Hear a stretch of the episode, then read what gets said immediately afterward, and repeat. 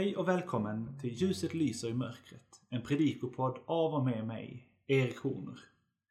Musiken du hör under avsnittet är från Lina Horner and the Divers låt Lights. I den här podden får vi läsa söndagens texter, be tillsammans och så predikar jag. Jag heter Erik Horner och är pastorsadjunkt i Norra Bildningspastorat i Skara stift. Har du några kommentarer så finns jag bland annat att nå via erik.horner.svenskakyrkan.se Söndagen som vi utgår ifrån idag är alltså tredje söndagen efter trettonde dagen. Och temat är Jesus skapar tro. Låt oss be. Tröstens Gud, välsignad är du som möter oss i svårigheter och ger oss kraft att stå emot missmod. Bär alla som lider och hjälp oss att finna vila i dig. I Jesu namn. Amen. Den gammaltestamentliga texten är hämtad från Första Kungaboken kapitel 8, vers 41 till och med 43. Även om det är en främling som inte tillhör ditt folk, Israel, utan kommer från fjärran land för att, ha, för att han hört om ditt namn. Ja, också där ska man höra talas om ditt stora namn, din starka hand, din lyftade arm. Och denna främling kommer och åkallar dig. Vänd mot detta hus. Lyssna då i himlen där du tronar och gör det som han ber dig om. Då ska alla jordens folk lära känna ditt namn och frukta dig, så som ditt folk Israel gör, och förstå att detta hus som jag har byggt är helgat åt ditt namn. Episteltexten är hämtad från Romarbrevet kapitel 1, verserna 16 och 17.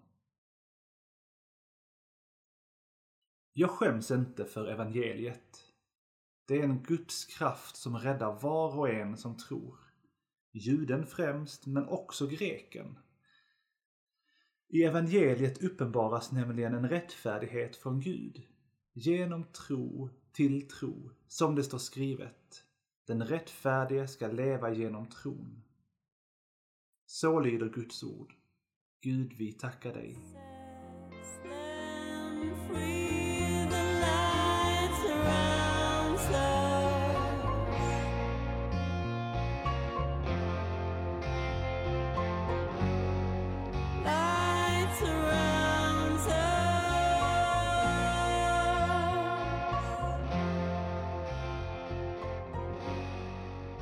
Upplyft era hjärtan till Gud och hör dagens heliga evangelium.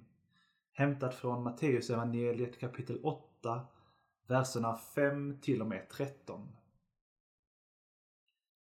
När Jesus gick in i Kafarnaum kom en officer fram till honom och bad om hjälp. Herre, min tjänare ligger förlamad där hemma och har svåra plågor. Jesus sa, ska då jag komma och bota honom? Officeren svarade Herre, jag är inte värd att du går in under mitt tak, men säg bara ett ord så blir pojken frisk. Jag är själv en som står under befäl och jag har soldater under mig och säger jag till den ena Gå, så går han. Och till den andra Kom, så kommer han. Och säger jag till min tjänare Gör det här, så gör han det. Jesus blev förvånad och sa till dem som följde honom Sannerligen, inte hos någon i Israel har jag funnit en så stark tro. Jag säger er att många ska komma från öster och väster och ligga till bords med Abraham och Isak och Jakob i himmelriket. Men rikets egna barn ska kastas ut i mörkret utanför. Där ska man gråta och skära tänder. Och till officeren sa Jesus, gå, du trodde och det ska ske. Och i det ögonblicket blev pojken frisk. Så lyder det heliga evangeliet. Lovad vare du, Kristus.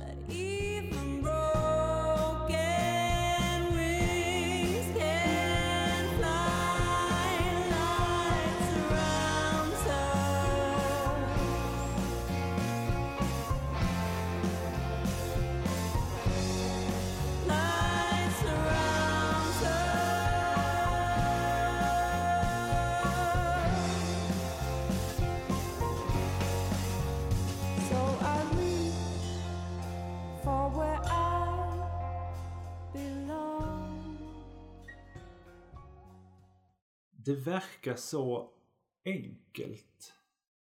Officeren går till Jesus, ber om ett helande och får ett helande. Så, klart. Då kan vi ju göra precis likadant. Enkelt, eller hur? Eller? Alltså, svaret är väl både ja och nej. Be och du ska få. Officeren hålls upp som ett gott exempel och evangeliet visar verkligen på Jesus och Guds kraft och möjlighet. På vad som faktiskt kan hända när vi vänder oss till Gud.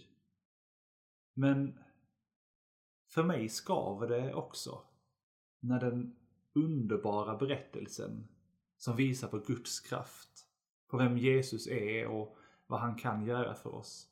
När den krockar med den verklighet jag lever i, det är då det skaver till rätt rejält. Hela Gud idag. Och vilken sorts tro måste till för att det i så fall ska ske? Gör Jesus idag så att människor tillfrisknar från mer och mindre allvarliga sjukdomar? Ja, alltså jag, jag tror ju verkligen det. Själv har jag aldrig vad jag vet om varit med om att det skett på det där sättet som beskrivs i evangeliet och inte heller genom endast bön och handpåläggning. Men jag har ganska många familjemedlemmar som överlevt svåra sjukdomar. Så visst sker det helande. Och kanske ska vi ibland bli bättre på att se det. Se Guds närvaro när och var och hur den än visar sig. Men sen vet vi ju alla att också att det inte alltid blir så. Många blir inte friska. Lidandet får inte ett slut. Det är många som dör. Vi vet människor som i våra ögon fått alldeles, alldeles för korta liv. Som inte blev friska. Det gör ont att tänka på och det skaver när det, de där berättelserna får möta evangeliets. Jag vet inte något svar på det där. Det är ju liksom en av de riktigt stora och svåra frågorna. Hur det kan vara så.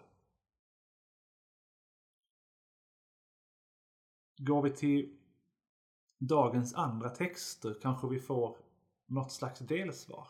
Inte, absolut inte heltäckande eller ordentliga svar på flera av frågorna som uppstår, men kanske någonting. Paulus skriver till romarna om att något ska uppenbaras.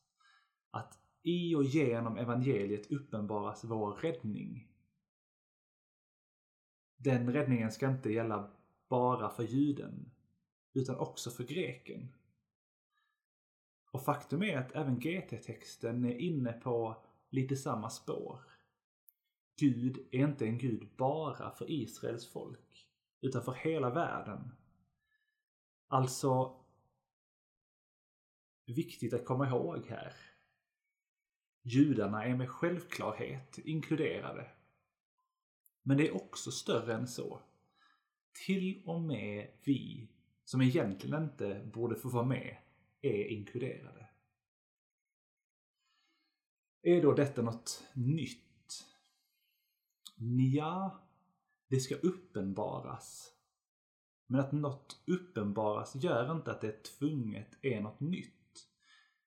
Grekiskan kan faktiskt hjälpa oss att se att det handlar om att något avslöjas eller avtäcks. Alltså att Tänk dig att du har eh, någonting stående på bordet och så har du lagt en duk eller filt eller ett skynke över det. Och så drar du bort det. Och drar du bort det. Det som fanns under fanns där hela tiden men du drar bort det som har täckt. Och det uppenbaras. Något vi behöver få syn på igen. Hur det är Gud som både här och nu griper in. Men framförallt också i längden det är Guds nåd som räddar oss. Som räddar juden och israeliten men också greken, alltså också oss. Den som tror ska inte gå under utan ha evigt liv. Tro så stor som ett senapskorn är nog, sa Luther. Det handlar alltså inte om att ha en presterande tro. Det är inte den presterande tron som ska rädda oss i sig själv. Utan det är att sätta vårt hopp och vår tillit till det och hen som redan har räddat oss. Det är ibland, ganska ofta till och med, svårt att orka tro. Särskilt or att orka tro liksom uppe i skallen.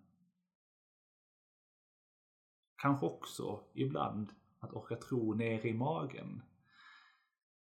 Uppe i skallen är det svårt när jag inte får ihop det, när jag inte förstår. Och i magen när det bara känns fel och orättvist och som att allt är upp och ner och dumt. Officeren visar på ett sätt att tro. Ett sätt som kanske skiljer sig från mångas föreställningar av en from tro.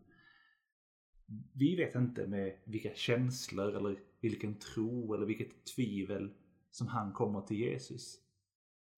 Vi kan nog ana att det finns en desperation eftersom han söker upp en religiös ledare som inte tillhör hans egna folk eller religion. Han kanske egentligen knappt vågar tro själv på att det ska göra någon nytta. Men han visar ändå en tro genom sin handling. En sorts fötternas bekännelse. Vi behöver inte komma, vi behöver inte komma till kyrkan fyllda med en övertygelse om att vi stämmer in exakt i varje kommatecken i trosbekännelsen. Men bara det att vi väljer att ta oss tiden är en trosbekännelse. Och det behöver inte vara just att gå till kyrkbyggnaden. Det kan vara andra saker. Det kan vara föresatsen att ta sig till kyrkan eller att följa en bibelläsningsplan eller vad det nu kan vara. Det jag försöker säga är att vi lite för ofta naglar fast tron i känslor och i det intellektuella. Eller vid föreställningar om hur en bra kristen borde bete sig och känna och tro. Och ganska ofta har jag inte mer att ge än ett par stapplande steg. Eller en riktning. Den världsvida kyrkans trosbekännelse den stäms det in i varje söndag. Den där trosbekännelsen som kan verka krånglig att ta till sig ibland men som binder ihop min och din tro med den stora kyrkans. Kyrkan som sträcker sig genom både rum och tid. Alltså, vi är en kropp som hör samman. Lillfingret klarar sig inte på egen hand. Jag klarar mig inte på egen hand. Vi behöver varandra. Vi behöver tro för varandra. Bära varandra.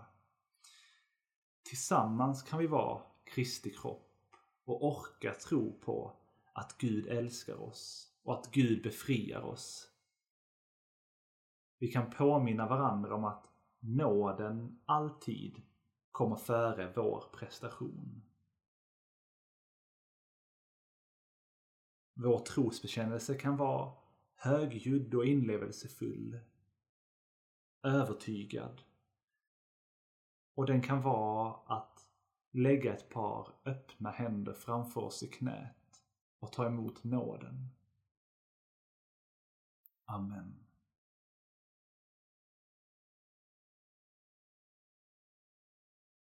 Ta så emot Guds välsignelse. Herren välsignar er och beskyddar er. Herren låter sitt ansikte lysa mot er och visar er nåd. Herren vänder sitt ansikte till er och ger er sin fred. I Faderns och Sonens och den helige Andes namn. Amen.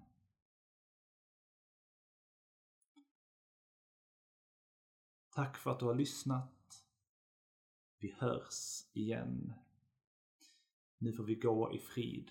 I Jesu Kristi namn. Amen.